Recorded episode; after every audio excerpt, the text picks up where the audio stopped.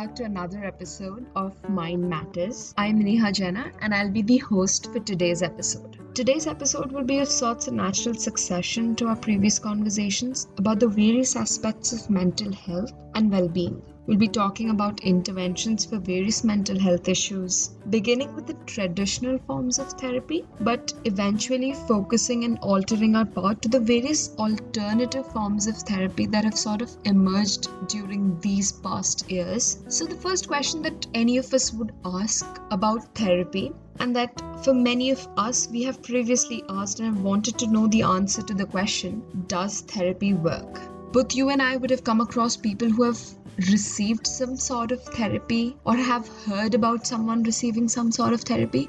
And usually, the sort of apprehension that enters all of our minds is does it actually work? Is it actually effective in solving the issues that one seems to have? So, to answer such a question, I guess talking about cases that do not involve very intense or mental disorders of a high severity would be why actually do people go for therapy? Or when is it that a person recognizes the need for therapy? In very layman terms we could say that if a person is feeling crappy over a long period of time or maybe feeling upset feeling out of control hopeless tired with situations in life and in the professional and personal sphere is when a person decides or sort of the idea of seeking therapy might come into their heads. It's usually when an individual understands that matters are no longer in their hands, that they individually and alone cannot solve and sort of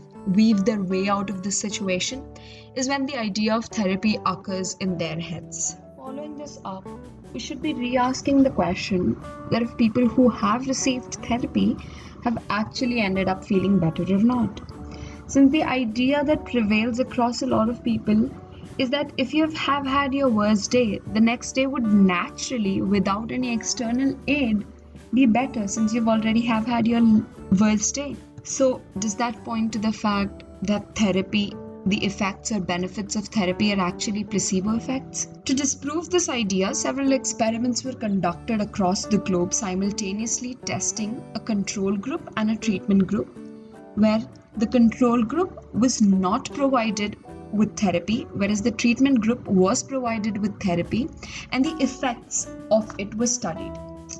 The results concluded that people in treatment, people who had received therapy, or people who had sought out help of professional psychologists or counselors, have been more likely to be better off than those in similar conditions who did not. So it can be concluded that therapy in general does work and does have benefits. Now, why is it that therapies have these benefits or that therapies work? The idea emerges from what psychologists call as non-specific factors. These non-specific factors are certain entities common across different forms of therapies. The first one being support. Unconditional support of the psychologist or the therapist towards the client or the subject gives them the feeling that they're being taken care of, that there is someone for them, that they do matter, and this idea naturally brings them up from their current or previous state of suppressed or disheartened emotions. The second sort of non specific factor that prevails in all such therapies is the idea of hope the idea that hope is the only thing that matters, that if we hold on to hope, there would be a natural advancement. There is a path for getting better, for being in a better situation that one is in right now, is what hope conceives. And that hope is helpful in making therapy work or being for making therapy beneficial. The final or the most important of all of these non specific factors, I'd say, is empathy the notion that an individual in front of me can feel and understand and genuinely just experience every emotion that I can and can put themselves in my position and see how the world looks through my glasses is a feeling is a feeling that would aid into your situation without any exception. Empathy has proved again and again to be the most humane of all emotions and thus that emotion has helped therapy and all forms of therapy that have included empathy as a skill to be beneficial ourselves that these factors are common to several forms of therapy. Why is it that only traditional forms of therapy were trusted and aided upon for such a long time? We'll come back to that. Before which we'll discuss this common notion that exists among people, which also sort of aids and fuels into this stigma of mental health. That a major part of psychology, especially clinical psychology, focuses on human misery and the faults and the mistakes of human psychology. Also, the idea that mainstream methods of intervention and their portrayal has never been as positive. The images of rundown asylums or the images of people generally not fitting into the box of normal, and thus psychologists and psychiatrists working towards making them, quote, better and improved versions of themselves has not helped psychology and its image for a long time. Today, psychology exists beyond the realms of DSM 5 Today, the idea of mental health is much better than it was before and is seen in a more positive light. The directives of DSM for diagnosing what's wrong in individuals are quote and quote are somehow curing them are no longer seen as the only or the most fundamental aspect of psychology. An emerging section of psychology has been positive psychology that has come into force with a lot of fervor Positive psychology has focused on the virtues and strengths of human character and cognition. Positive psychology has taught how to nourish and take care of mental health from the starting line for any individual and to help them understand how to strive to better achieve their optimum potential.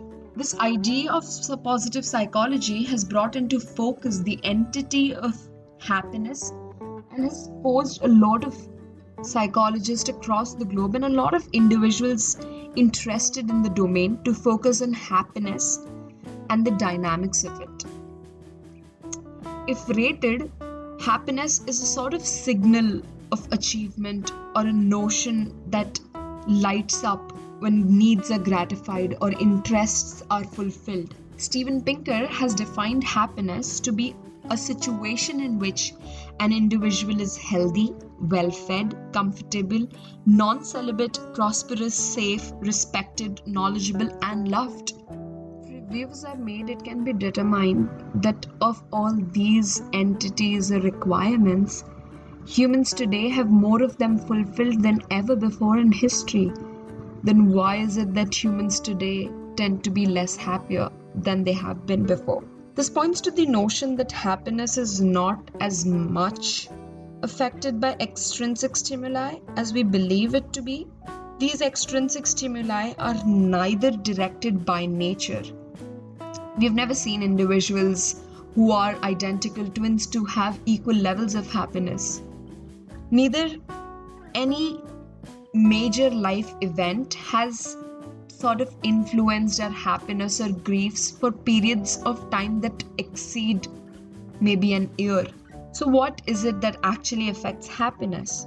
Humans have been determined to be indulging in what is called affective forecasting. We have always been off and we have always overestimated the level of happiness or grief that we will feel through a certain life event or through a certain stimuli. That is because we sort tend to downplay the effect that day to day, quote, irrelevant activities or irrelevant stimuli have on us. This downplaying the effect of these everyday incidents is what actually has sort of directed our happiness towards a position that it shouldn't have been at these several developments, psychologists today have come up with various forms of contemporary the- therapies that have worked hard to dissolve the traditional image of therapist sitting across the patient, an individual who is bound to the couch. Today, therapies vary from a huge range from the likes of art therapy a form of therapy that uses the creative process of an individual to help them explore and sense have a sense of reconciliation with their emotions. They also help in self awareness. They reduce anxiety, given that art has a certain calming effect. Usually, in cases of trauma, individuals are helped with visual languages as departed through art to express their feelings therapy is the dance of movement therapy that involves the use of movement as a therapeutic aid to let the individual access their creativity and help them express their emotional, mental, and physical standing. Additionally, forms of therapy that have exploded in use today are the laughter or humor therapy. We have founded the benefits of laughter that aid in reducing depression, anxiety, boost immunity, promote a positive mood. Such a therapy uses humor to promote health and wellness and relieve physical and emotional stress that an individual is experiencing. Physiological doctors have also recommended the use of laughter or humor as a means for patients to cope with pain. Music therapy, wilderness therapy, magnetic stimulation therapy, to the likes of even nutrition therapy or various such types of alternative therapies that have taken over the traditional forms of therapies that were usually available to patients. We come to an end of today's podcast discussing about the various forms of alternative mental health therapies available to individuals today.